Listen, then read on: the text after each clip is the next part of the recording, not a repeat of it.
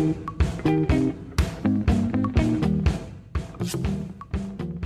everyone, you're listening to Superwoman. Today's guest is Sarah Paiji Yoo, the founder and CEO of Blueland. She's an incredible founder of a company that serves to make the ordinary things we might throw away permanent, lastable, and is an inventor. And I am so proud to call her my friend. Take a listen to this incredible story about Blueland. I'm with the incredible Sarah Paiji Yoo, one of the founders of Blueland, which I was so excited to meet because I'm a recycling fanatic and was happy you're bringing such incredible solutions to us. So I'd love to start from the beginning. yeah. Like what inspired yeah. you to create Blueland or tell us a little bit about your uh, entrepreneurial journey? Yeah, Blue Land is an eco-friendly cleaning products brand. Um, I am a serial entrepreneur. You know, I, over the past 10 years, I've launched four different brands and companies to the market. But the idea for Blueland uh, actually just came about completely organically. Um, you know, my co-founder and I have been working on Blueland for about three years now. We've been live in the market for only about a year and a half. But the idea came about actually when I became a new mom, um, and which is why it's no coincidence that my son Noah is three years old and the company we've been working on for about three years. But, you know, I became a first time mom. I breastfed for 11 months exclusively, which is one of the hardest things I've ever done. Um, and so I took my decision to finally switch over to formula really seriously. And in, in sort of stereotypical first time mom fashion, I did a ton of research around his formula and also what kind of water I should use to mix with his baby formula. And at that point, I was open to, you know, even potentially bottled water being a better option than than tap water. And in that process, I was horrified to learn that our drinking water generally, regardless of whether it's bottled or tap, contains hundreds of pieces of microplastics. And that was the first time that I started to connect the dots between all this plastic we were consuming as a society and how it's ending up in our waterways and oceans and now showing back up in the food we eat and the water we drink and the water I was using to make my son's baby formula. And so at that point, I just decided as a consumer, I was going to really try to cut out my single use plastic. And it was really interesting because as well intentioned as I was, uh, I realized that I just had no choice everything seemed to come packaged in single use plastic, whether it was toothpaste or ketchup or lotion or multi surface cleaner. And yeah, that's kind of when I had the aha moment that, you know, given I had this background in startups and bringing new products into market, that I could have such a greater impact on our planet beyond just my own personal consumption if I could find a way to give um, other people as well more choice uh, which is yeah how we came up with the concept of of Blueland and our mission to eliminate single-use plastic packaging, uh, starting with cleaning products. I love that. As someone who's completely overwhelmed with the amount of plastic I can't seem to get out of my life, I'm grateful for that. Um, I have so many questions. My first one is some people can't even wrap their heads around becoming a first time entrepreneur let alone you're a fourth time entrepreneur. So, what do you think? Is it a mindset? Do you think it's something that like some of us have it, some of us don't? Or is there just like, how do you even approach that idea of, okay, I'm going to start something, build it, sell it, or close it, you know, that cycle? Yeah, absolutely. Absolutely. You know, I really do think it's a mindset, uh, which is why, you know, I really do enjoy sharing our story for Blueland because there was, know, despite being a serial entrepreneur, you know, I'm I'm not a chemist, and you know, everything we we've done to date was very much so science driven, R and D driven. We have like 40 patents. All the, and my co-founder was not a chemist as well, so you know there was no reason why we should have been able to to build this this business outside of you know we were tenacious and we really believed in ourselves and we also really believe that even though the answer was not clear. And at any point in time, it's, it's never entirely clear kind of how we should go about it and where exactly we're going. Um, you know, we believe that what we're doing is really important and again, had the grit and, and continued to um, sort of trod down that path. And I think that mentality is just so important with entrepreneurship. I think that, you know, the timing is almost never going to be right. The idea is never going to be perfect per se, but you know, a lot of it is really believing in, in yourself and your ability to figure it out all, along the way. I think that's so true and so important for so many women to remember. Like, you can't wait till your idea is perfect to start. You just have to start. And if you look at all these companies, you know, what they were originally intended to be, I don't I don't think, you know, the Ubers, the Airbnbs, the Instagrams of the world were ever what they intended at first. A hundred percent. A hundred percent. I agree with that. And um, I think the only thing you can know for sure is that the idea that you have is not perfect, uh, but you're going to have to put in the time and work um, to to figure it out and how to further optimize it and you know how to how to take your idea and, and make it into a, a really great one. Totally. So with starting Blueland were there things that you encountered or challenges you experienced that you were like this this has not happened before or i couldn't have anticipated this yeah. I mean every step of the way uh, was incredibly challenging. I mean you know even when you step back and you think about you know, once we decided we want to focus on cleaning products and we chose cleaning sprays to start with because those products are, you know, most, most of those conventional products are over 90% water. So it really didn't make sense to me that each time you needed more cleaning solution, you were buying a new plastic bottle and also paying for a product that was 90% plus water. And so we had this idea, we're going to shrink it down into this tablet. Then we could package the tablet in paper instead of plastic. And it all seemed fine, well, and exciting, except you know, we had like 40 plus different cleaning manufacturers and like industry veterans pretty much tell us that we were crazy, that this wasn't possible, that, you know, we should realize that there's a reason why this had never been done before. And so, you know, a lot of our earliest discussions were, you know, incredibly discouraging. You know, usually with uh, many consumer startups, you're able to find a manufacturer or supplier that you can partner with to bring your product to market. And, you know, it became very clear with, with this product that we weren't going to find one that, you know, these cleaning manufacturers all produce only liquid products. They didn't own tablet machinery. In fact, most all of their most of their ingredients came to them as liquid instead of of solid or dry and that we were going to have to start from like truly you know square one and create our own formulations which meant that we needed to find an extremely talented chemist who you know had deep industry exp- uh, not only deep cleaning products experience but also experience with dry formulations. Uh, and so we truly felt like it was a unicorn that we were looking for.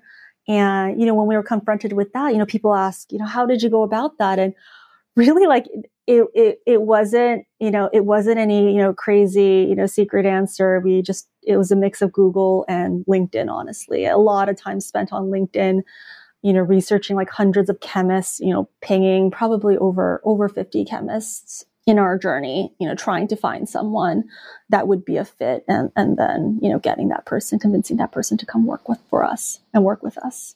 Wow. So you're truly in the, you've been in the Wild West just almost yeah. inventing something that just wasn't didn't exist really. Yeah yeah exactly exactly. And then it felt like it was that like every step of the way. Like once we thought the tablet was going to be the hardest part and then we realized that you know wrapping thinking that we were going to just be able to like wrap it in paper was extremely naive of us to think that that was going to be easy. You know even today like if you look you know you you you walk down whole foods you walk down the snack aisle i can almost, I can pretty confidently say like there isn't like are still not snacks on the market that come packaged in uh, paper, much less like a compostable plastic even. And sort of that's how, you know, challenging it was to even find that material to then wrap our tablet in. Um, we actually, you know, scoured the US. There was nothing here. We actually had to turn to Europe and then eventually, you know, come up with a film that that wasn't being used by anyone else uh, in our industry. So that brings me to my dilemma, right? I'll see your social or I'll watch an incredible, I don't know, documentary on on less fewer now airplane rides, but and I leave the airplane or I leave, you know, your feed and I'm like, okay, this is going to be the day. I'm going to go to the grocery store and I'm not going to buy any plastic, right? And yes. I have three kids and it seems like only everything is packaged in stuff that's not recyclable for the most part. And then you get overwhelmed and you're like, okay, I'm recycling, but now I'm being told that my recycling isn't even being recycled. You know, I'm composting.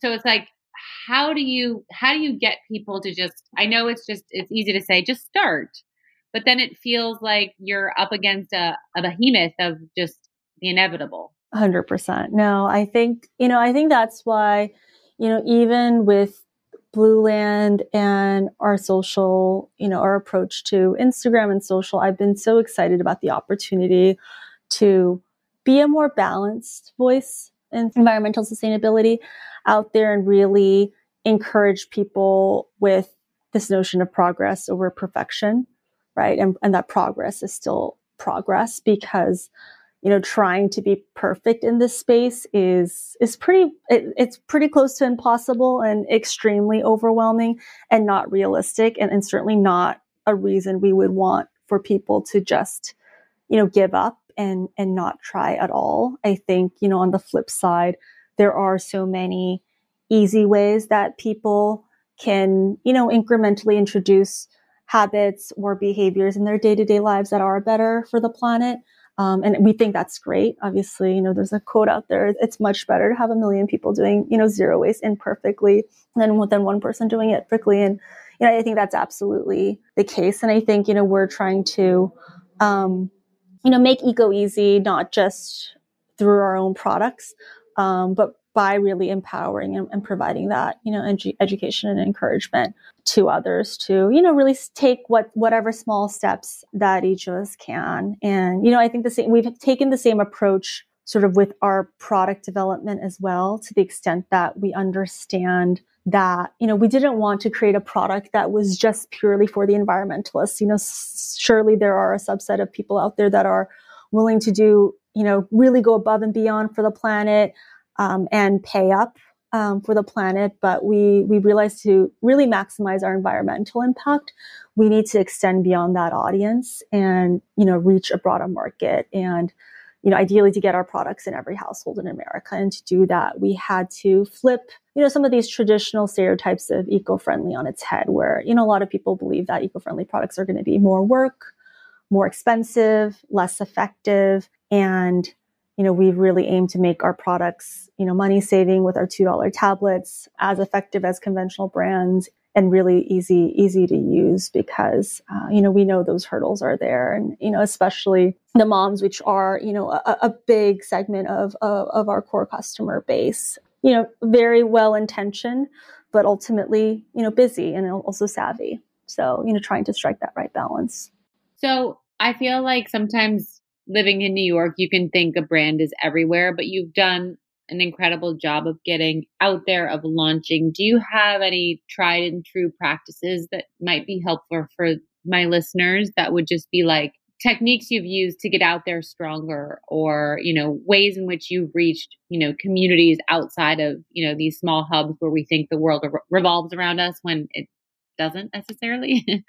yeah, definitely. I mean, I think the biggest asset to our brand, certainly, and, and I think to marketers everywhere, has been the emergence of Instagram, right? It is such a powerful channel where, you know, a ton of people really, you know, a ton of your, you know, target customers really do enjoy spending their time as a form of entertainment, um, but as also a, a channel for you know, exploration and education.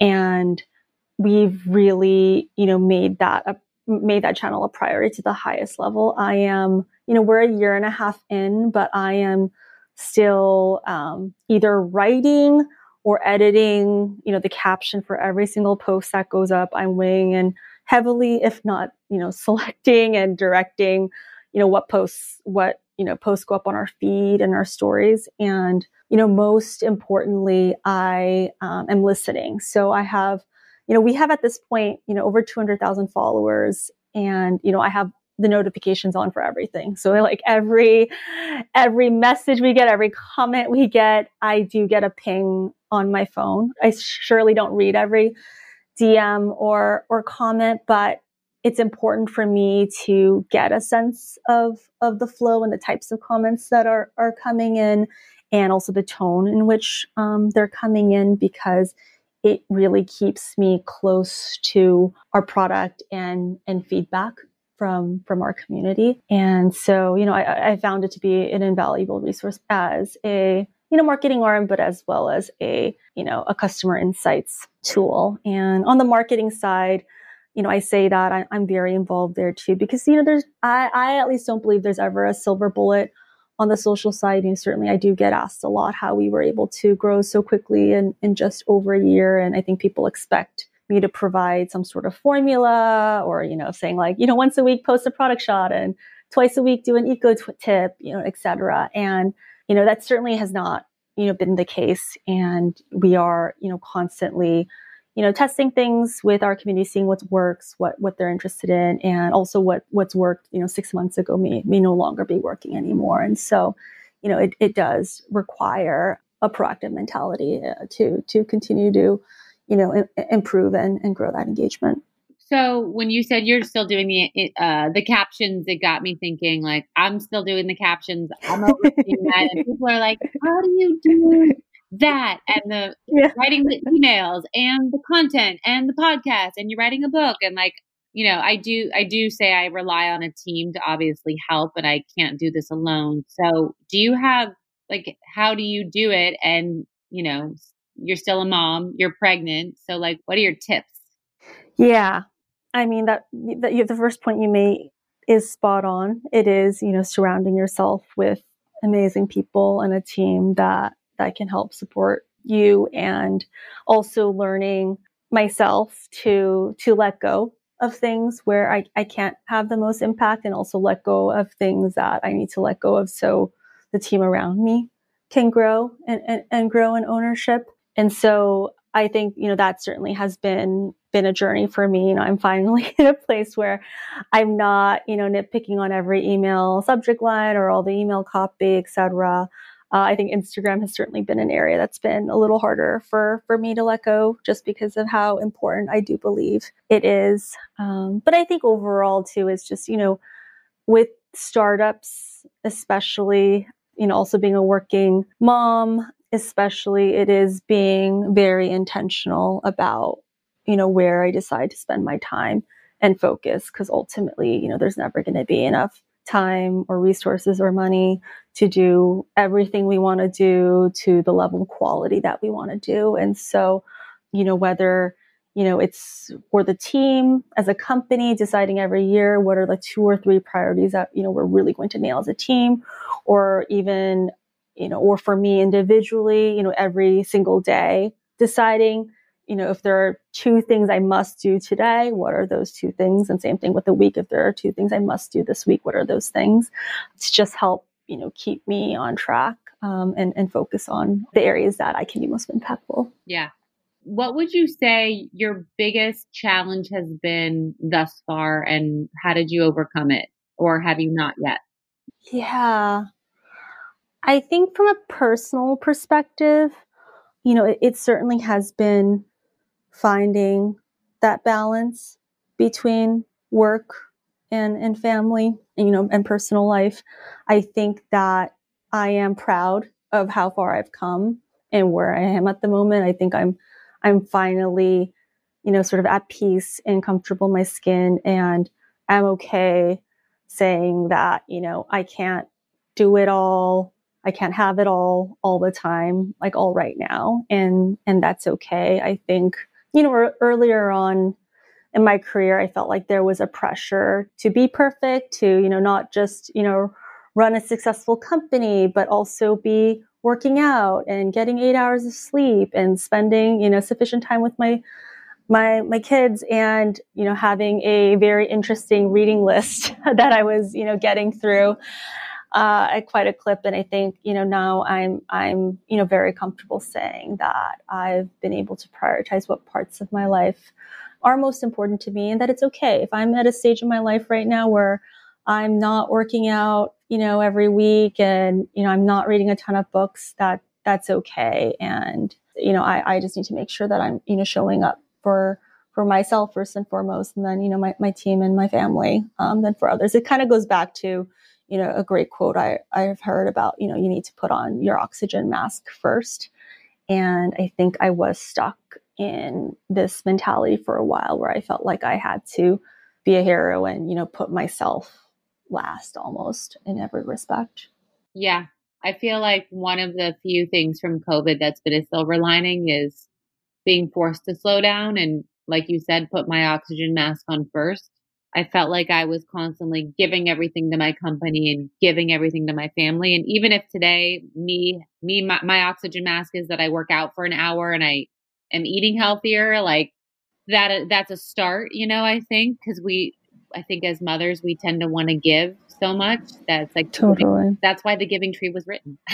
Yes. No that's that's right that's right. And it's interesting i think covid especially i think the first few months was really hard for for me as well as a lot of mothers i spoke with because just the fact that you know we're still at home right 24 7 like while trying to work it just amplifies the fact that you know we are we do spend a lot of you know hours of our day away from our children working. And that is completely okay but it is inc- it can be incredibly guilt inducing. Yeah totally. So i have two questions i like to ask all my guests what is something we'd be surprised to know about you and can really cover anything personal professional embarrassing not embarrassing but surprising yeah um i think a, a big one that people were surprised to hear is that i've been risk averse for most all of my like most all of my life.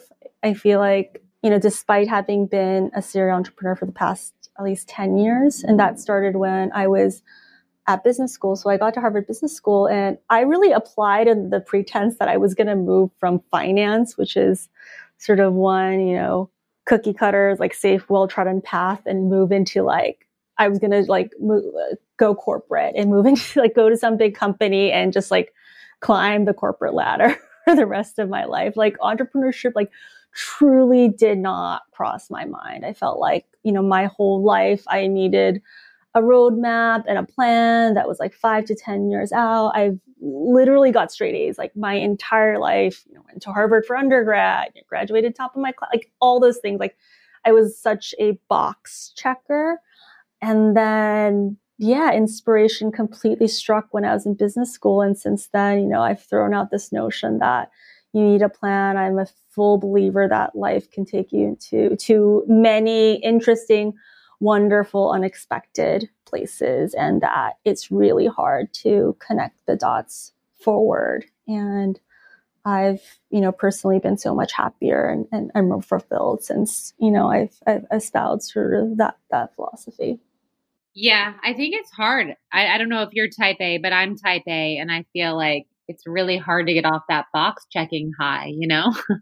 yeah, definitely, definitely, definitely, definitely, definitely. But I think the nice thing is as you get older, you finally, you know, you've had so many more, exp- like, you have so much experience having done things that you thought were going to make you really happy or achieve things that you thought were, were going to make you really happy and you realize that they didn't or and you know other things that you've experienced that you surprisingly did you know find incredibly fulfilling and you, and you start to learn that. There, there there's more to life than than checking those oh, checking those boxes. totally totally. It does come with age. It's kind of one of those things that annoys me like when you're in love with someone and everyone's talking you out of you know out of it because he's so bad and then later on you're like oh he was bad. It's kind of like yeah. that. It's like stop checking the boxes everybody. Totally be successful. totally. and then it's only when you're like i don't know i'm turning 40 this year. So like turning 40, I'm like, oh, I don't need to be doing that. All no, absolutely, absolutely, absolutely. I think it's also having become a mom. Yeah. I mean, I watching sure. my son, right? Like he's just there's just like so much joy, right? Like so happy to wake up, like so happy to like like watch ants and it's funny because like it just makes me reflect on like as we grow up like in this in our own pursuit of happiness we do we overlook joy right? I feel like there's so many times that i worked so hard for things that i thought would make me happy whether it was work or breastfeeding for 11 months exclusively and then i was too busy or too tired to really experience that that joy. Yeah agreed. I think we need to focus more on that. I love that. I want to ask you one other question, which uh, I usually end the podcast with. But if there was a piece of advice you could pass on, whether it was something you learned or something that someone told you that was invaluable, what would it be? My dad had a saying that he always loved to refer to of how do you eat an elephant? And the answer is one bite at a time.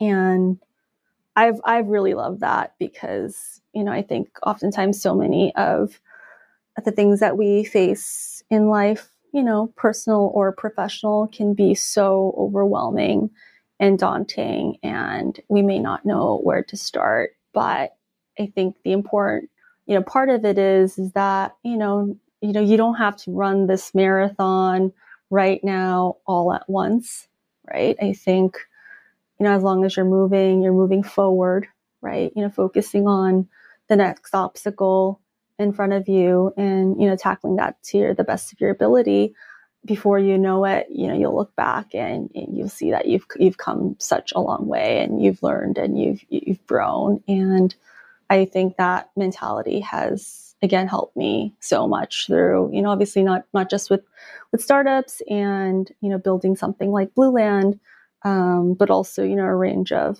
personal you know issues that that that I've that I've come to face over the years.